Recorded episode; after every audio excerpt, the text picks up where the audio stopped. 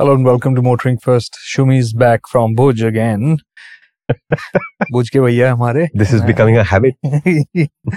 this time he did not write down. He just flew like normal people do, and uh, he went there to write the Hero Mavrick. 440. Okay, That's, the, full name. Okay, but it's Mavrick without an E Yes. and a double R. No, fortunately they haven't Bollywooded it. It Acha, is it's just not- a missing E. Acha, oh, okay. Yeah. I thought it has R. No, it's just one vowel short. The big thing I want to start off with is: Is this just a Harley with a hero badge and hero tweaks, or is this a new motorcycle? What if I said that the Harley is effectively a hero with tweaks? Oh, interesting. What I learned this time is that the Hero 440 project started before the Harley Davidson thing happened. Wow. And therefore the Harley X440 theory came later. And in that sense is a derivative of what the Mavrick 440 is, is in timeline terms how I would put it. Oh man. Which changes your picture in your head completely, right? So you have to go back to the uh, Harley and start the question there then. Huh? yeah but what they've done essentially is clearly they were already working on it and harley davidson did whatever they needed to for the x440 but it's a strange motorcycle in one sense Hmm. the Mavrick has a old school long stroke torque heavy engine but it makes less torque than before so on the Mavrick it's 2 newton meters less than the x440 Okay. but it's in the same frame as the Harley Davidsons. It's still got the trellis frame and all of that. But it's got right side up forks in the front. You've got 17 inch wheels. And in that sense, it's a completely different motorcycle. And in theory, a slightly more modern motorcycle than the retro engine suggests. Hmm. And it's that combination of retro and modern, which if you think about it, is always a dangerous thing to do, right? because when you cross genres, you can easily end up with total madness. And if you get it right, it can be completely magic. Looking at the pictures of uh, the Mavrick, this seemed confused and confusing. Right. So when I got off the motorcycle the first time, we rode it on two days in Hmm. two stints. The first reaction I had is it's the design that's the weakest link in the story, Oh wow. right? Because um, I'm not going to say it's not an attractive motorcycle, Hmm. but it is not a oh I have to have one in my garage Hmm. motorcycle. Hmm. There is a missing, let's call it panache, pizzazz. Something is missing.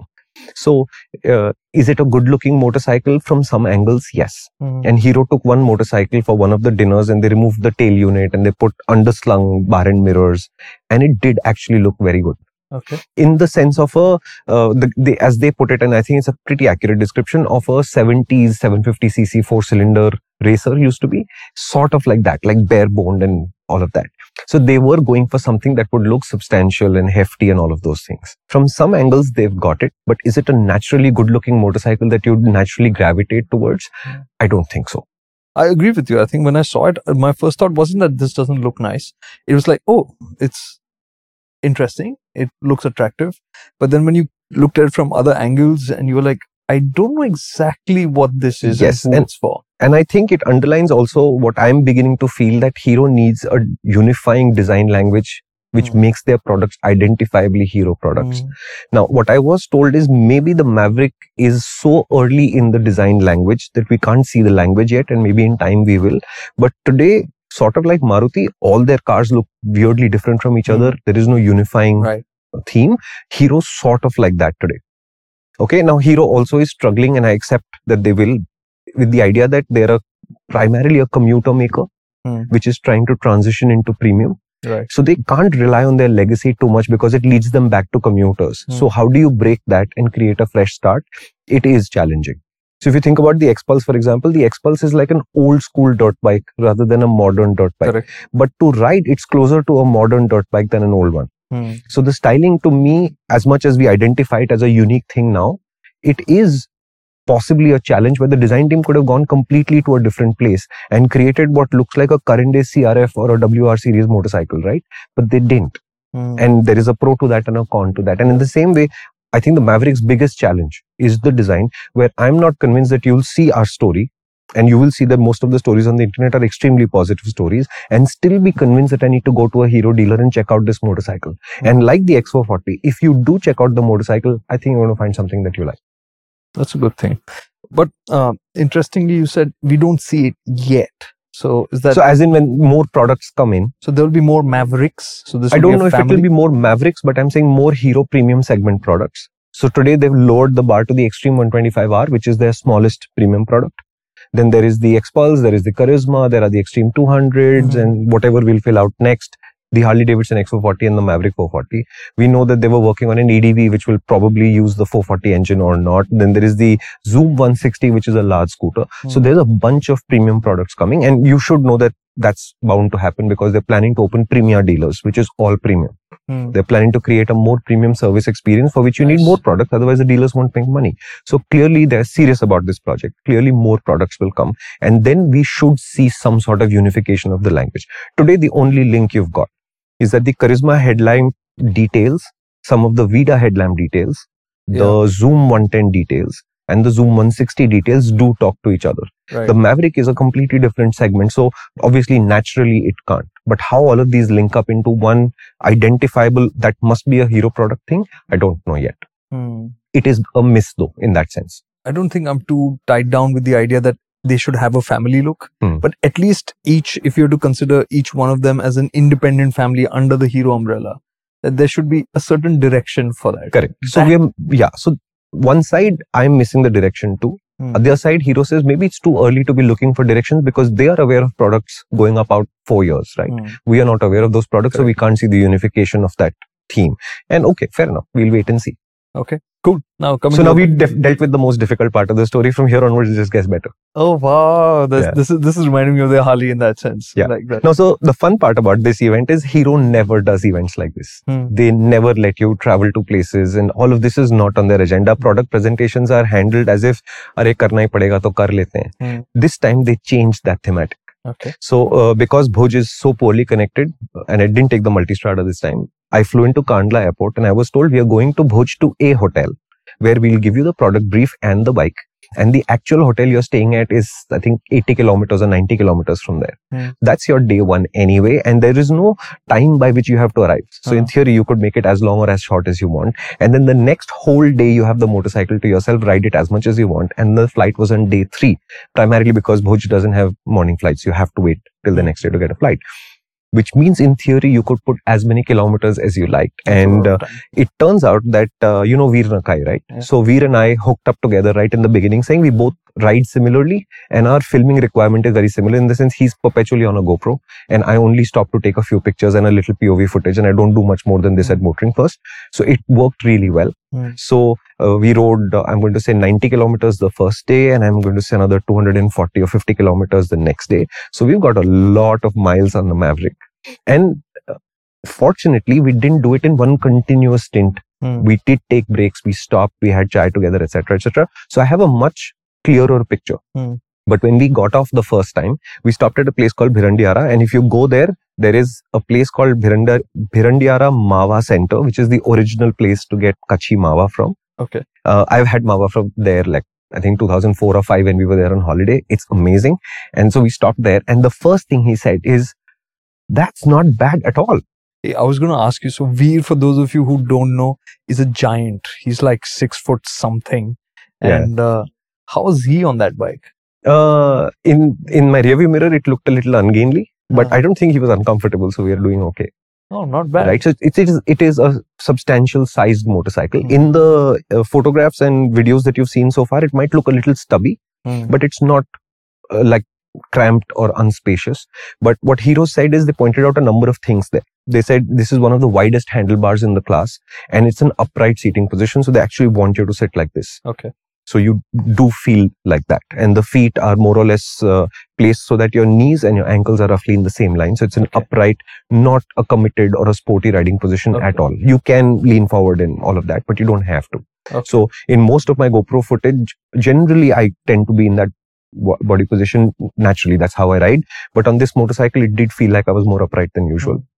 Which of course makes Veer look like he sticks out of the bike even further, obviously right? But uh, that was one aspect of it. The tank being slightly wider between your knees is another aspect of it. But while the top of the tank curves out like this, there's no restriction in the front, so you can be quite tall and sit comfortably. The seat is surprisingly thick and fat. Hmm. To the point where I think it detracts from the design a little bit. But again, they were saying we want it to be a super comfortable riding experience and we've done whatever we think was required. But is it comfortable? As a commuter, yes. On tour, I think you'll go about two and a half, three hours before there's some amount of aches and pains, which is standard for all soft seats. Hmm. And anybody who tells you that soft seats are better for touring is simply not touring enough. Yeah. Harder, flatter seats that don't change their shape are much better for touring. And yes, those seats take time for you to adjust to. Give it three, 4,000 kilometers sometimes. Once they adjust though, once you are familiar with how it feels, you'll never change your seat again. Right? So his first reaction was, that's not bad at all. And my reaction was, no, it's actually really good to ride. wow. Now, if you remember, in the last few years, we've noticed that Hero's instant strength and constant strength is chassis handling right uh, and comfort. Yeah. Nailed it. So when you start out, Bhuj, uh, the city roads are not the greatest. They're very good by the average standard of India, but by the standard of Gujarat, perhaps they're a little bit uh, up and down. And there are a couple of stretches where there was some construction, one ways, etc. It feels really soft. So Okay. it's absorbing everything and giving you the sense of I'm isolated from all of that drama downstairs. that that immediately makes you know it puts up a red flag in my head. It's really soft, but So when you get out of Bhuj, uh, that road is arrow straight for long durations Mm. and it's slowly becoming patchier and patchier and patchier, which you remember on the Jawa 350, which is the same road we, ro- uh, Mm. we used that time. I said the patches cause the bike to bounce up and down because Mm. the Jawa doesn't absorb it. Well, the Mavrick does. So you can go very rapidly for a really long distance and not feel like you're just being bounced around by the road at all because when the bumps get larger, the speeds get higher, the composure remains exactly where it is. oh wow, I can almost feel it. It's like Yeah, it's just disappearing under you, Hmm. and the sting out of every bump is taken out methodically and deliberately and carefully. So it felt really good to ride. And the next day, when we were riding, uh, we were on a wide road that becomes narrower, and then the surface goes quite bad for the next 10 odd kilometers, and quite bad again, not by the Indian standard, but by Gujarati road standards. So And- you still had tarmac. You had tarmac, you had overbanding, you had patches, you had uh, culverts where the road rises and Ah. falls. And through all of that, I think Veer and I were holding what, 95, 98 kilometers an hour, like completely empty run on both sides, right? It's Mm. empty, no stress at all. And I don't think we, either of us thought about backing off at that point of time because it would just go off the crest and land gently and softly and just carry on like All this is a normal flying thing up. for you to do. and all the 12 corners in that area of Kutch were strafed repeatedly. And it's a nice handling, reasonably alert and responsive motorcycle. Mm. It's not sporty in the sense of how a sports bike would be, Hmm, but a new rider adapting to this motorcycle, it would just feel natural and responsive, which I think, again, the chassis package, they've nailed it. hmm, So in there are the contributions of the 17 inch wheels hmm. which make the motorcycle more agile to Hmm. turn. In there is the tuning of the suspension. So everybody thinks that it's a step back because the Harley has upside down forks and this Hmm. has right side up forks. Hmm. But um, to me, equipment is what equipment does. Yeah. This right side up fork might diminish your idea of the value of this motorcycle, but it does a great job. Uh, yes, that does mean that the 164V has upside down forks in gold Hmm. and the Mavrick has right side up forks, but that's how it is as long as it works. as long as it works. We didn't touch the suspension. It has twin rear shocks. Mm. It is a settled, clean chassis package. If you remember on the Harley, we said that's another clean chassis package too. Yeah. It felt good, but the Harley has an 18 inch front wheel. This has a 17. So it's a little bit more responsive than the Harley. So coming to that, you said the chassis is the same. The core of the trellis frame is the same, Okay. to which is a new suspension mount in the front because it's a RSU instead of a USD. At the back, it's got a twin shock with a different set of tuning. But there's some change to the geometry. Of Therefore, there is some change to the geometry. Hero didn't tell us that they actively altered the geometry of the suspension, but the changing of the wheels, etc., does alter your wheelbase and stuff. They didn't do more than that. Okay. Even on the engine front, it's the same story. Okay. It's the same engine. It's producing a little bit less torque, Hmm. but uh, Hero said that the torque difference has come primarily because of the audio tuning rather than any intentional change of torque. Because it does sound different from the Harley, and on the Harley, the audio was a very big part of their agenda. right. So it is less powerful, but it's also I think three or four kilos lighter Okay. because the rear wheel's diameter, the circumference is actually less than the Harley Davidson's, they've adjusted the gearing a little bit. So Okay. this motorcycle runs, if I'm not mistaken, one tooth less at the rear wheel to compensate for the smaller circumference. So everything is brought back to where the Harley Davidson more or less was in performance terms. So I know on the spec sheet it looks like the Mavrick has two newton meters less, but on the road you'd be hard pressed to feel it. Does it feel different in terms of its engine character? Yes, it's quieter, it's calmer. and it has the same nature in the sense of lots of torque, Mm. not a lot of top. And so there was one uh, Swift which I got really annoyed with because he was sitting at 108 kilometers an hour, Mm. like empty straight road. Me, the second Mavrick, and a Swift in front doing 108. It was a job to pass it because there's no performance left at 108 to open and get past it. There is, it just takes forever. Yeah. But if the same Swift was doing 60, then even in six, you just do this and it just goes past it. I was actually just going to talk about that brief ride I had on the X440 when it was here, and uh, I remember it felt so easy to ride. Correct. That that was like the the thought that stayed with me that this is such an easy motorcycle to just get along with and get stuff done with. Correct. It's not a motorcycle you're thinking of going. say, I'm going to go cane this. You'll go sit at whatever speed it's at, it's happy at, and just be chill Exactly. over there. This motorcycle is the same, Mm. but it's even calmer and uh, the audio is distinct.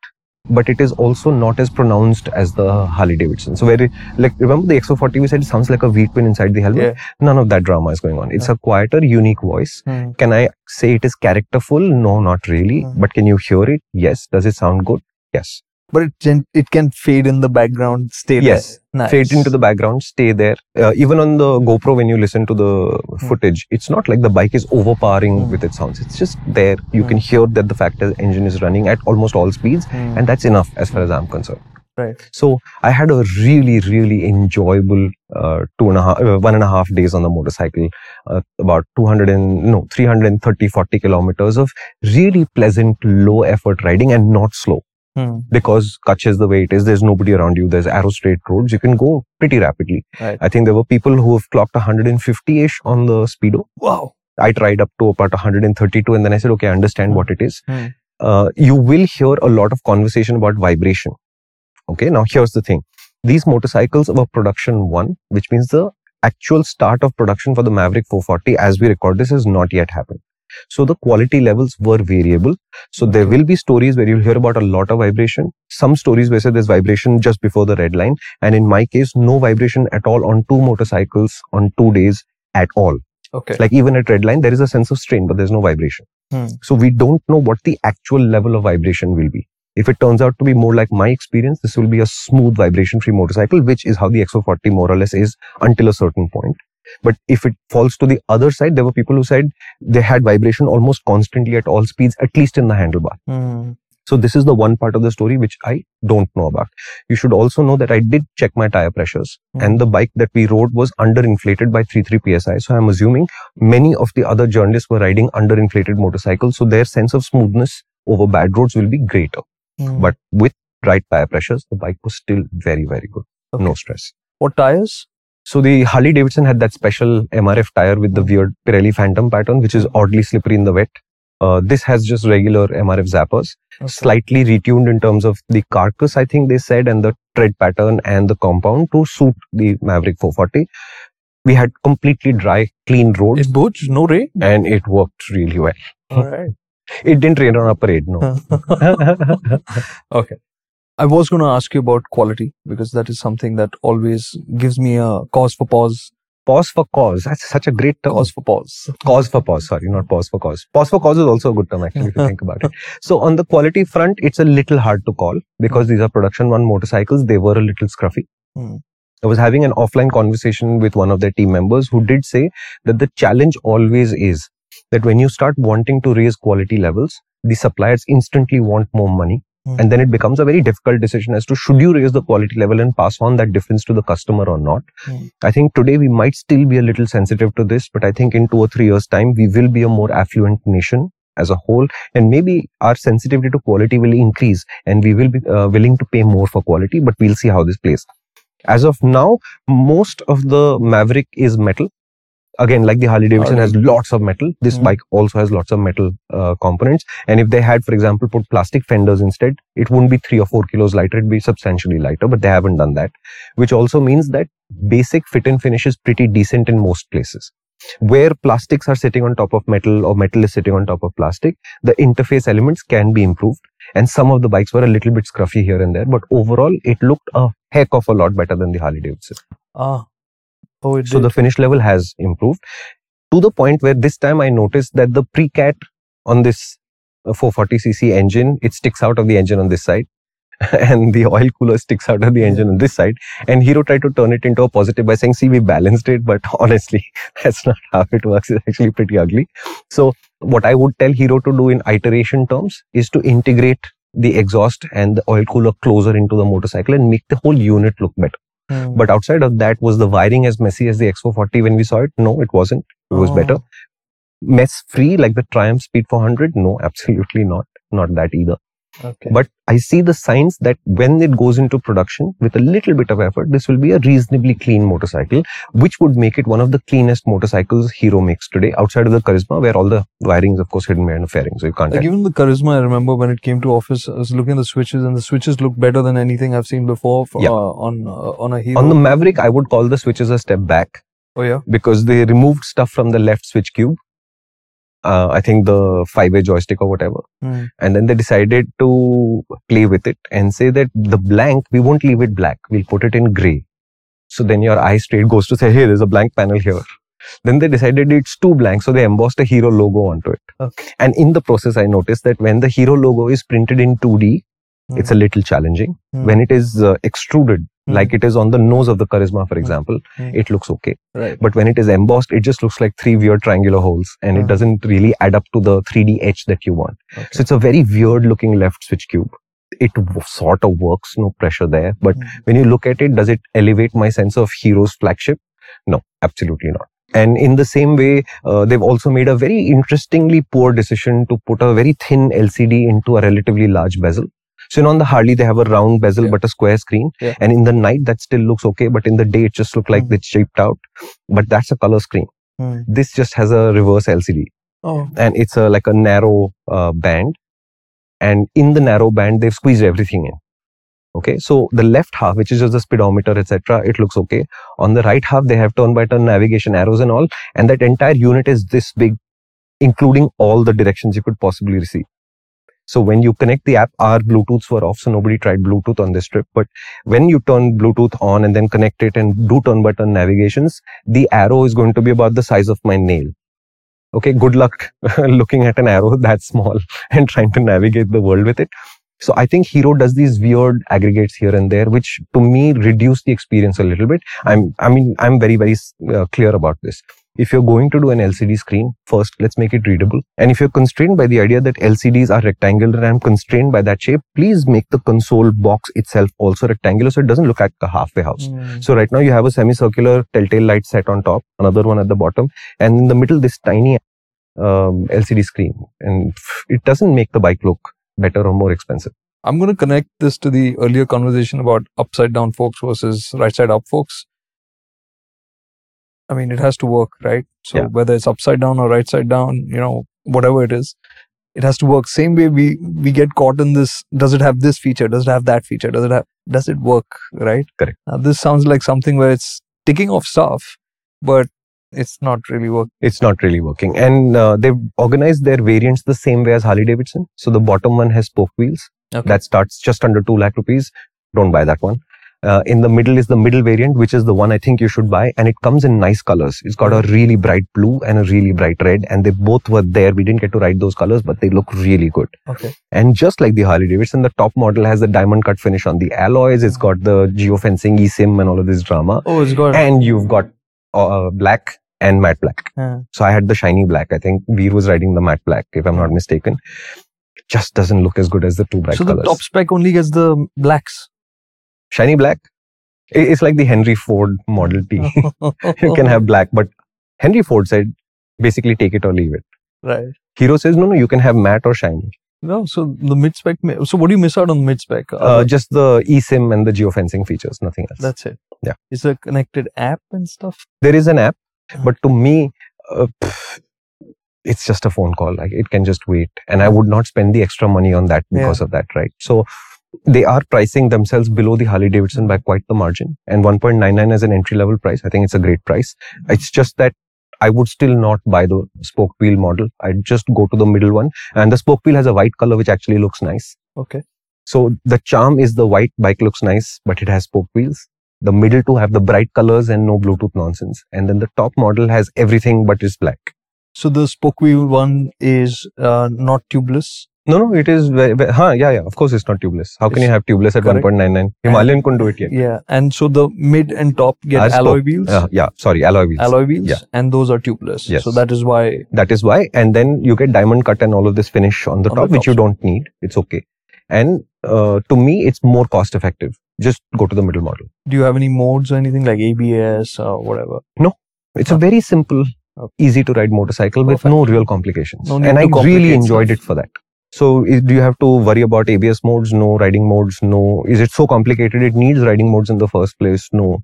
Like when TVS does this 20 bhp motorcycles with riding modes, I'm just scratching my head saying, why? Hmm. Who needs this complication in their life? And what utility value will you possibly get after the first six months of playing with? It? Right. right? After that, you'll just settle into one mode.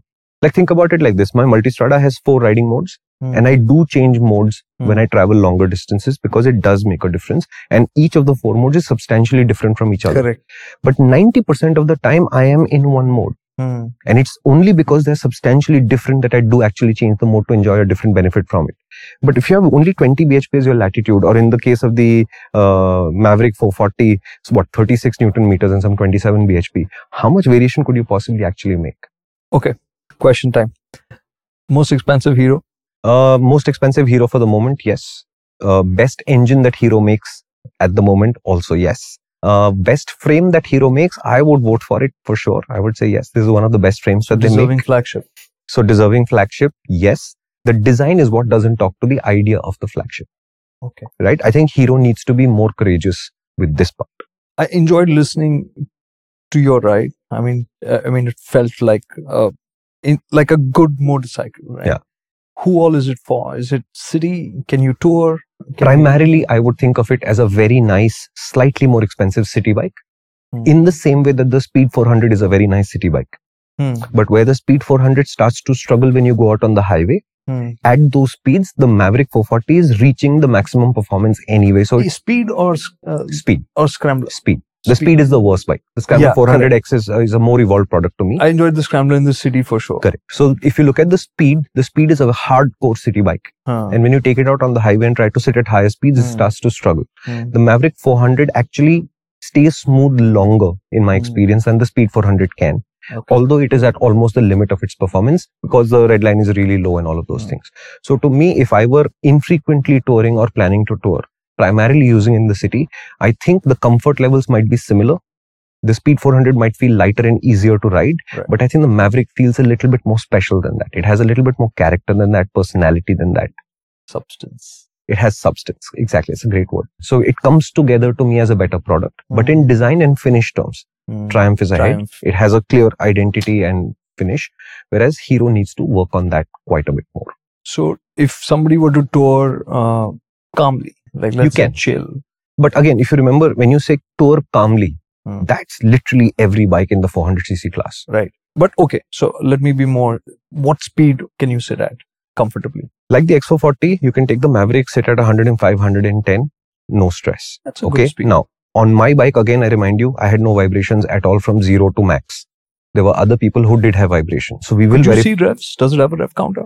It has the world's smallest rev counter. Oh shucks. Yeah. Yeah, it, it does. It does. Uh, uh, see, I remember I said the arrow was the size of my nail. The rev counter is the is from the top to my knuckle. That's it.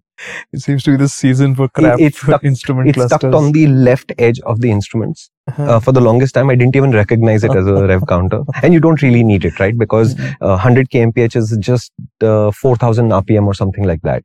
Okay. And from 0 to 4000 rpm, it has just effortless torque. So you don't really need the rev counter. So Hero sort of said, uh, we need to check the rev counter box, right? So let's throw it in is literally what it feels like. Okay, So what, the- just uh, for curiosity's sake, what does it uh, max out at? I think some 6000, just like 6,000. the X440. Okay, so, uh, and between 4 and 6 Hmm. is where you sort of hope that the signs of strain are there. Hmm. On my bike, there weren't really any serious signs So of strain. So it wasn't just vibrations. It doesn't even that didn't feel strained. No. It just felt slow. Yeah, so even the X440, Hmm. the X440 only has a sense of, oh, you're coming close to the limit. But it Hmm. doesn't actually have a sense of, dude, come on, what the hell you're doing. Okay. Neither does this. Okay. But by 4000, it's smooth, it's effortless, and you're doing 100, and you know that you can go another 5, 10 kmph, no stress. Again, remember, this is cruising speed. Hmm. When you're doing these speeds, trying to overtake something is quite a bit of work because it takes a while to get past because the engine doesn't really have what you'd call a top end. Hmm. Fair enough. So, uh, if you wanted to cruise smoothly in India today and your range of speeds ranges from say 60 to say 85, I'd give you a selection of eight or nine bikes that Yeah, could do that smoothly, right? So the Mavrick fits neatly into that with its own persona and charm and all of these things. So to me, that's not challenging, which is why I'm not impressed when a motorcycle can sit between 60 and say 90 comfortably. Correct. Which is why the 100 figure is important because I think a lot of motorcycles, even when they have 400cc, whatever, crossing that 100 mark Yeah. is surprisingly not. Difficult. I mean, being being calm and smooth at that Yes. speed is. And to me, common. the two Mavricks I rode, they did that effortlessly. Both days I got a smooth motorcycle that ran really well up to 105, 110. After that, some amount of strain and again, not vibration and harshness as much as, okay, we are getting close to the limit now. Please, Okay. you might want to watch it a little. Okay. So if this is how it comes to the studio when we do the view, I think sorted.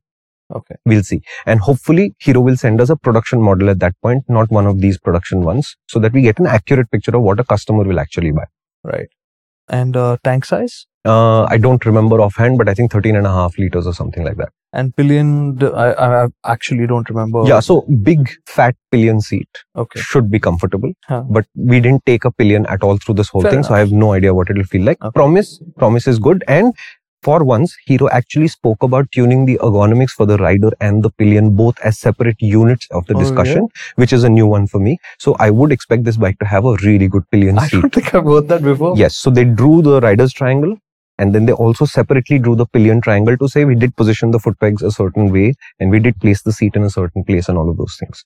So I, I've I've I don't remember any presentation for a ever. motorcycle Yeah, ever. where you've seen the pillions. Uh, no, in fact, one of the interesting things at the event, which is not directly to do with the Mavrick, is how much Hero showed change in how they approach things. So we've been telling Hero for a long time saying you need to give us a bigger and more complete opportunity to ride your bikes because this riding the handling track in CIT is great fun, but it doesn't really tell you what the real world Mm. picture is like. And taking bikes out of their Jaipur facility and riding around Jaipur roads is also a relatively narrow experience. Mm. So this time, uh, and also sorry, they uh, tend to make their presentations more about marketing, Marketing, sales, and yeah. and their legend and history than what the product is. So this time they turned all of those things on their head. So they gave us two days to ride the bike. There was a proper product presentation which went into the nitty gritties of why they built and what they did. Mm. Then there was riding time. Most of the guys who were there from Hero, not just the R&D guys, were on motorcycles through most of it, not sitting in the back of a car. you know we we talk about this a lot you know the the important thing about being a in my case let's say uh making snacks is you should love snacks and you should eat all the snacks that you make Yeah. and if you if you are a motorcycle manufacturer it is so important to be on the motorcycle all your motorcycles as often as you can as much as you can you know Yeah, I, I, mean, think about it like this, just to set context to what he just said. If we were both dogs, I'd be rabid and he'd be the snack hound. always i'm up Right. for treats So what he's saying is exactly right. Okay. The problem we have with two-wheeler manufacturers in India is it's very difficult to have hardcore conversations outside of very small teams like the R&D departments because they're just not riding bikes. So you can't make them understand your pain, your pleasure. They don't get it because they have no way of connecting to that experience. In this case, I was shocked to see it, but there were people from marketing who were on bikes. And I'm not going to say they're great riders or regular riders. doesn't matter But Bhuj and the roads around it are a great environment to figure out how a motorcycle works, at least because it's safe and it's open and it's straight roads and it's unchallenging. So they did get on their motorcycle. They did have their basic safety gear in place and they did ride phenomenally long distances because think about it. From first hotel to second hotel was 90 kilometers. From second hotel to the lunch place was, I think, 105. Hmm. And it's not like you can go 105 and then say, okay, I'm the senior most person in marketing. Send me a car. I'm done with this bike, right? You've peer pressure now because everybody else is riding. so you rode back too. So they did actually put a lot of mileage. That's amazing. So I am happy and really, really happy to see the change. I hope that you know who you are. I hope that this thing sticks and then you become a serious motorcyclist because if you're going to make motorcycles, sell motorcycles and talk to motorcyclists, the fact that you are a motorcyclist in the first place is the critical starting point. Guys, the motorcycle has to talk to you. And unless you write, that's not going to happen. So I'm glad this change has happened. It's beautiful. Awesome to see an Indian company really. I mean, people there, if Yeah, I mean, amazing. think about it like this. We know that this discussion is a very initial discussion for many of these people, but imagine three guys from Hero from three different divisions uh, in the evening talking to each other over dinner and saying, I had a really good ride today. Amazing. I don't know what you did on the motorcycle, how many mistakes you made, how many near misses you had. I don't care. I'm just happy to overhear a conversation where three industry colleagues who have very little to do with motorcycles up to this point are saying, I had a good day. amazing. Yeah. That that's really That's really amazing. cool. Yeah. So I'm hoping that Hero's on the right path and they're moving in the right direction. The noises that they're making are the right noises. We've said this before. The chassis team is nailing projects one after the other. Engine team is coming up and the X440 platform, the 440 platform in the X and the M says they know how to make good engines, although they haven't done it consistently for all of their motorcycles. I hope it comes together. I will just reinforce one point, and that Hero has to absolutely get right is reliability and quality. That consistency is is I mean, the Hero is the, the Hero stands for trust, right? And I think that is something that they Yeah. absolutely have to nail down. Now we've seen that being the one stumbling block. No, it's, it's one of the two stumbling blocks. The other stumbling block is service. Ah, okay. Remember the problem of having a really large audience is you can't have one-to-one conversations, right? We are very scared that MotorInc will become a super large channel because what we value the most is the conversation we are able to have with you in the comments and outside of that one-to-one. Mhm. Right.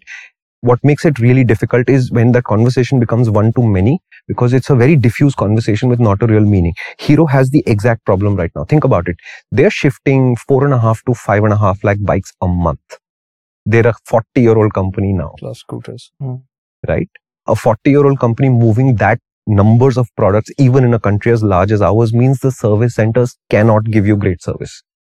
Not unless somebody was there from the beginning trying to control that experience. And honestly, there wasn't. They were a sales company, not a service company.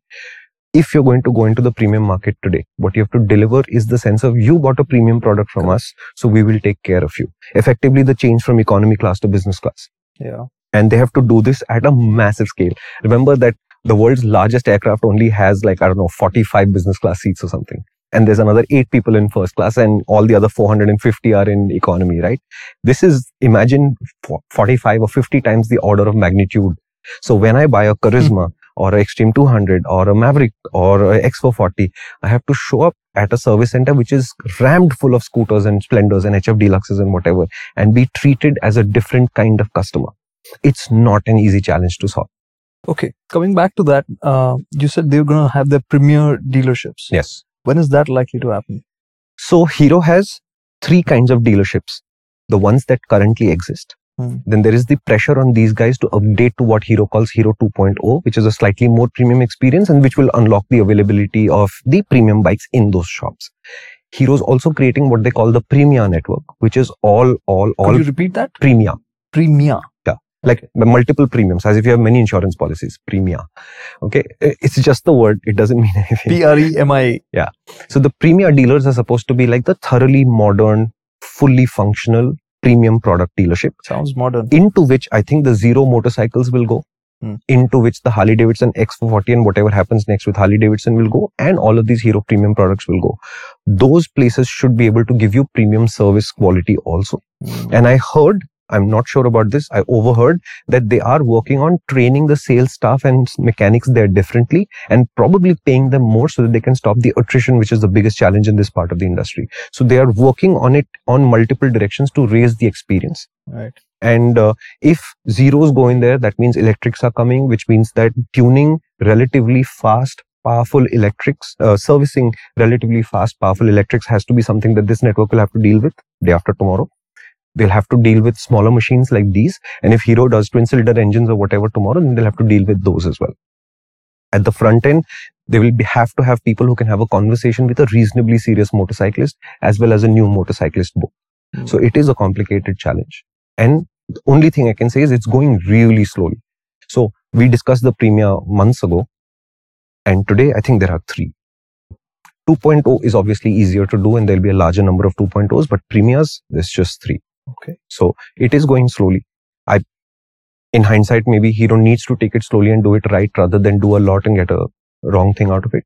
So I don't know what the pro and con is, but Hmm. It's a large ship, as I've said before. Hero is the world's largest startup in some ways, right? it's a really large ship making a very drastic direction change. very, very. so no matter drastic. what they do, this is going to take a while. It is going to cause ripples. And hopefully nobody's in the wake because when a ship that size changes direction, whatever gets caught in the wake gets tossed around. All right. Uh, since we're done with all of that, where's the Xpulse 400? Uh, somewhere in Hero R&D, I am assuming. Uh, what I no understand. whispers. So the only thing I can tell you is what I've heard is that they were not happy with the final state of the engine. Okay. And instead of rushing that product to the market, they decided to take a step back Good job. and do the engine correctly. And to me, I would say that's the right thing to Yeah. do. Think about it. It's a really large organization pushing towards premium and they need products. And the Xpulse 400 is like a dead success before arrival. Everybody's asking about it. You guys asking about it. This organization having the maturity to say, I know we are nearly at the finish line, but this engine is not right. We need to redo this. It takes a lot of to pull that off. I'm super happy that they did it. I hope they do get the engine right in the process. And I don't care what the delay is. The right Xpulse 400 is better than a half formed Xpulse 400. Okay. And with that distraction out of the way, Mavricks already being delivered. No, Mavrick uh, production is yet to start, as I said. Right. Therefore, I'm expecting March, mid March is when these bikes will actually finally reach dealers and stuff. For the moment, you can only book a motorcycle.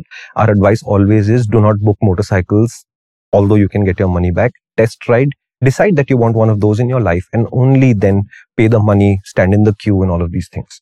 Okay. With Hero, service reputation, reliability reputation is a little bit iffy. So again, I said this for the KTM also. I would not be one of the first customers to show up. If you want your purchase to be safe, I would just rather wait three, four, five months, see what's going on, see what's broken, see what has been fixed, etc. Only then commit. This is true for all brands, all new products. If being a first mover is not your native bent of mind for motorcycles, don't go and buy the first one. You'll always regret it. I feel I didn't ask you about the brakes. Uh, the brakes are okay. What Hero said is they wanted a lot of performance from the brakes, but not a lot of bite from the brakes and upset new riders. So soft initial. So it is soft initially. There's a lot of power in there if you want to use it. I really enjoyed using them. Personally, I'm not at the stage where these kind of gentle initial bites are to my taste, but I see what they've done with it. And I think most new riders who'll upgrade to a 440 and ride a bike of that performance for the first time, I think they'll be quite happy with it. so, but it doesn't get tiring. No. Okay. No, we're okay. We're All right.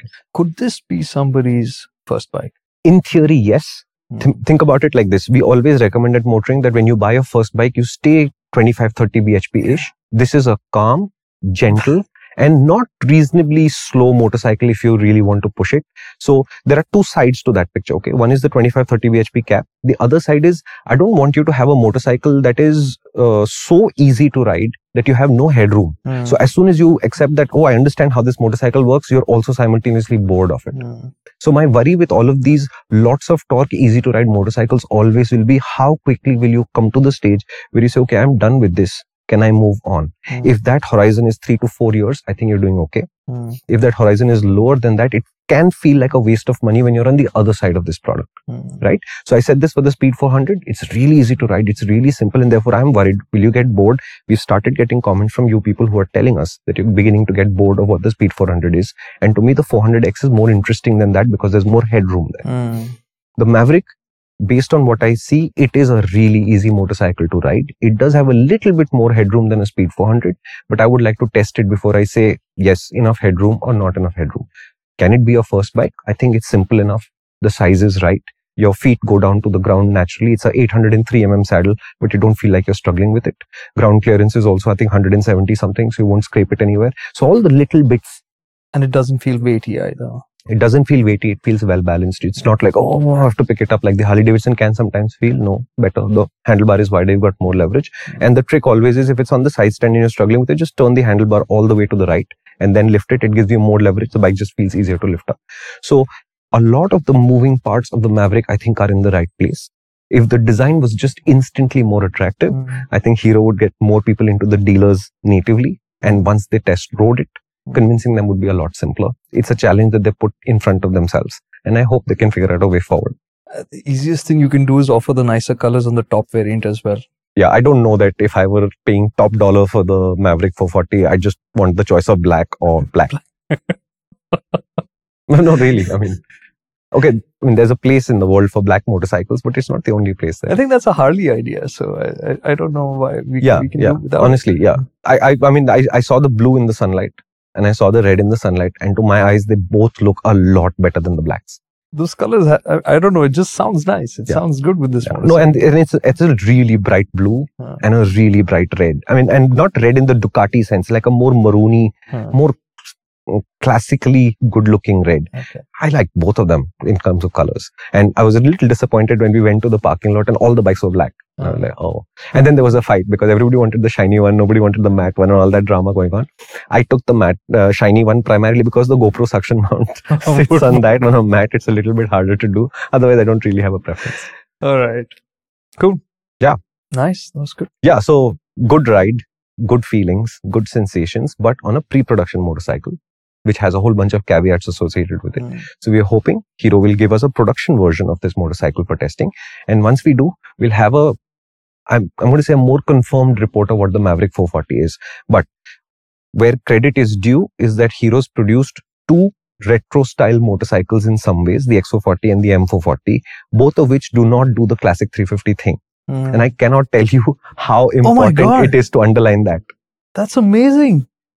If you think about it, the classic 350 has basically made fools of so many rivals by hoodwinking them into thinking that that's the way to do retro to compete with it.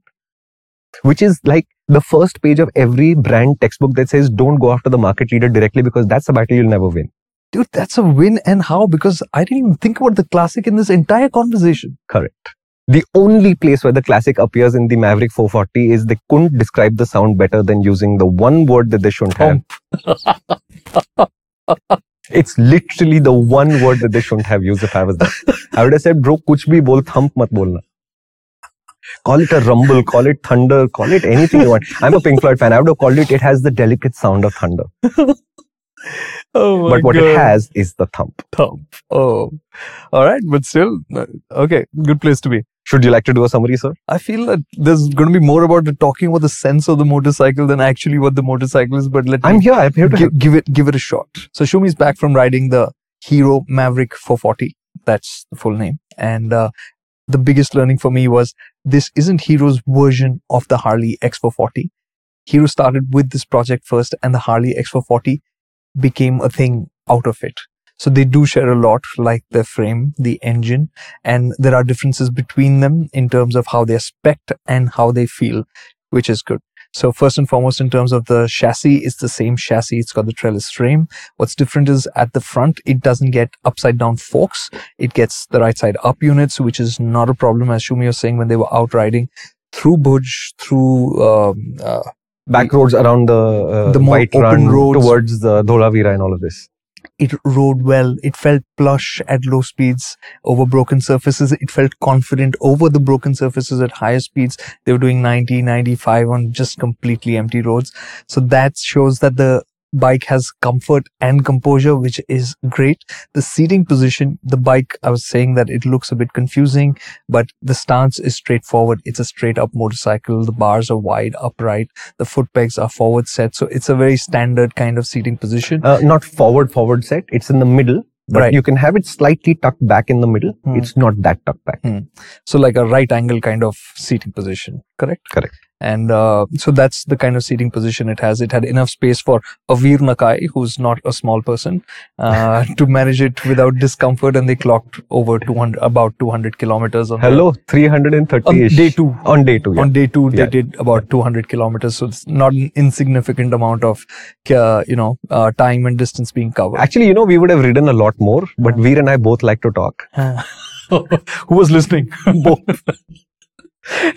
we had so much fun because we left early and we weren't filming anything. So we showed up at the br- lunch place Hmm. at breakfast time and we totally wrong footed them. They didn't know what to do with us.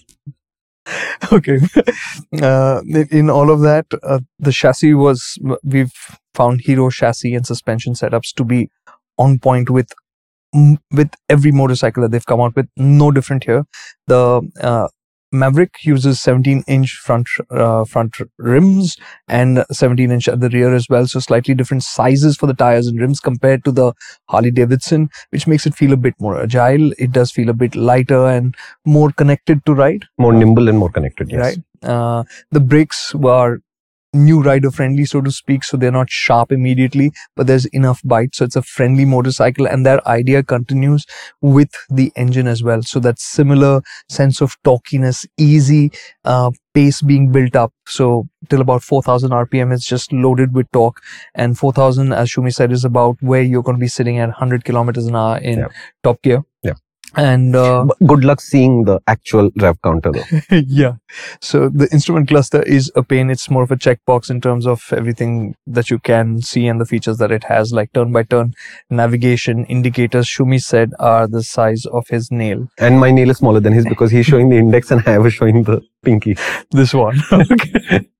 So yeah, so that's a bit of a miss there. But other than that, in terms of quality, this felt uh, good-ish. Yes, goodish. It, it will be confirmed once the production bike comes to test here at MotorInc HQ. Um, vibrations is a bit of a conversation that's been there online, as Shumi Yes, said, it's, but it's he a did not weird place because I had two really smooth bikes, but I know other journalists did not. I heard complaints about vibration and at various places. Somebody said at 4000, somebody said at Redline. So whatever you're listening to online, remember they rode a bike and they have a picture, but it's not the final picture. And uh, the engine has 2 newton meters less torque than the Harley Davidson but there is change to the gearing to compensate for the different wheel sizes. So in terms of performance on the road it feels about the same which means it's friendly it's easy Yep. and a 100 is good. When you're pushing it past that is when you don't feel a sense of strain but you do get a sense that you're coming to the limit of the motorcycle's abilities. People there on the ride hit a indicator 150 or something like that Yeah. Shumi did about 130 so it's a motorcycle that can travel fast, but it's better enjoyed at a slightly calmer pace. It's a motorcycle that will be, as Shumi said, a good motorcycle for the city that's a bit premium, and you could do some amount of touring on it uh, in a nice, relaxed manner. Interestingly, and the when we were having this conversation, the sense was that this could be somebody's first motorcycle, and Shumi says that it could be because it is that friendly. The idea being, will it be enjoyable for more years? Is the question that has to be Yep. figured out, and that's something that will be Yes. seen once we get the motorcycle here. Um, in terms of specs, I didn't ask him the weight, but it doesn't feel heavy. Seat height is about 800 mm, so it's low enough. Uh, so again, from an ease of riding standpoint, it's not a motorcycle that will feel intimidating. It doesn't feel heavy at times like the Harley Davidson does. So friendly, good to ride, comfortable, confident, better finished than the Harley. I think car- wires and cables were better put away Yep. on this. So it's a step forward. And uh, one thing that Shumi mentioned was the switches felt like a step back. There's the Yeah. cube that's missing on the Mavrick, which the Harley has, and it's odd looking the blanked out space over there. It's not blacked out. That's why it looks odd. It's grayed out with a logo stamped in it. It's yeah, just- it's drawing attention to it. Okay. Um, you didn't get to test the headlamps. Um, no, it does have the auto headlamp feature and where the console recognizes it's dark outside and turns on the headlamp. But no, we didn't ride in the dark at all. So no clue. there are three variants, pretty much like the Harley. So there's a base which gets spoke wheels, uh, which is the one to skip. The mid variant is the one to go for. It has nice bright colors like a red, which is uh, not a flashy red, but a more Yes. enjoyable red. And it's got a bright blue, Yeah. and it gets alloy wheels, which means tubeless tires. And then there's the top spec variant, which comes with black. Glossy and black matte, and it gets that machine finish on the wheels and Hmm. some connectivity features. So that's not really worth it in our books. Correct. Right? Did I miss anything? No. No. All right. But I had a great thought while you were doing all of this.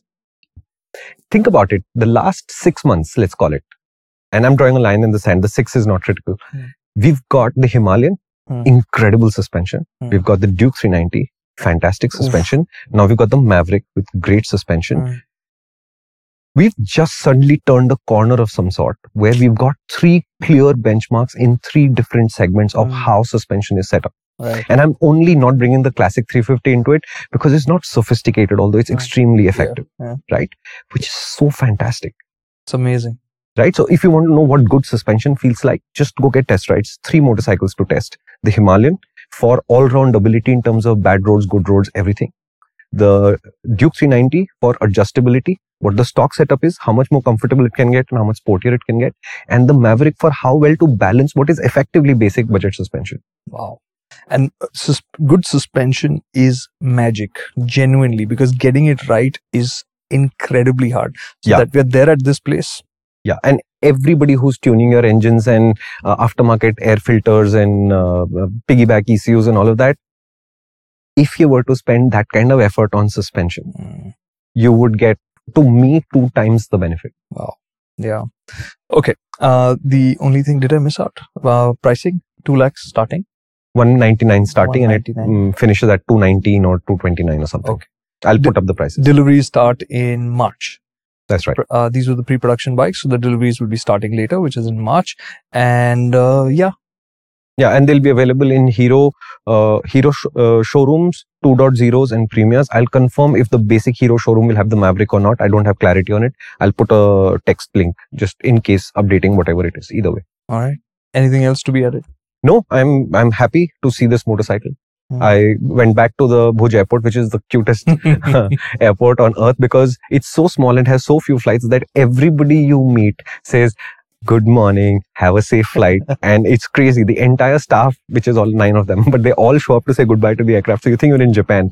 It's crazy good. Lovely. but i had a big smile on my face boarding the aircraft because i'd had two really pleasant days on a really nice motorcycle which says a lot for what hero has been able to achieve which says something for what customers could expect when they think about owning the Mavrick 440. And I'm hoping if Hero can keep this thread together and progress down this road, we'll get some really good motorcycles out of them. And then their premium uh, adventure will become a success. All right. So thank you so much for watching. If you have any more questions, do let us know in the comments. We'll get back to you. And of course, this is available on Apple Podcasts, Spotify, and that's it. Amazon and Google. And Amazon and Google. Thanks so much for watching.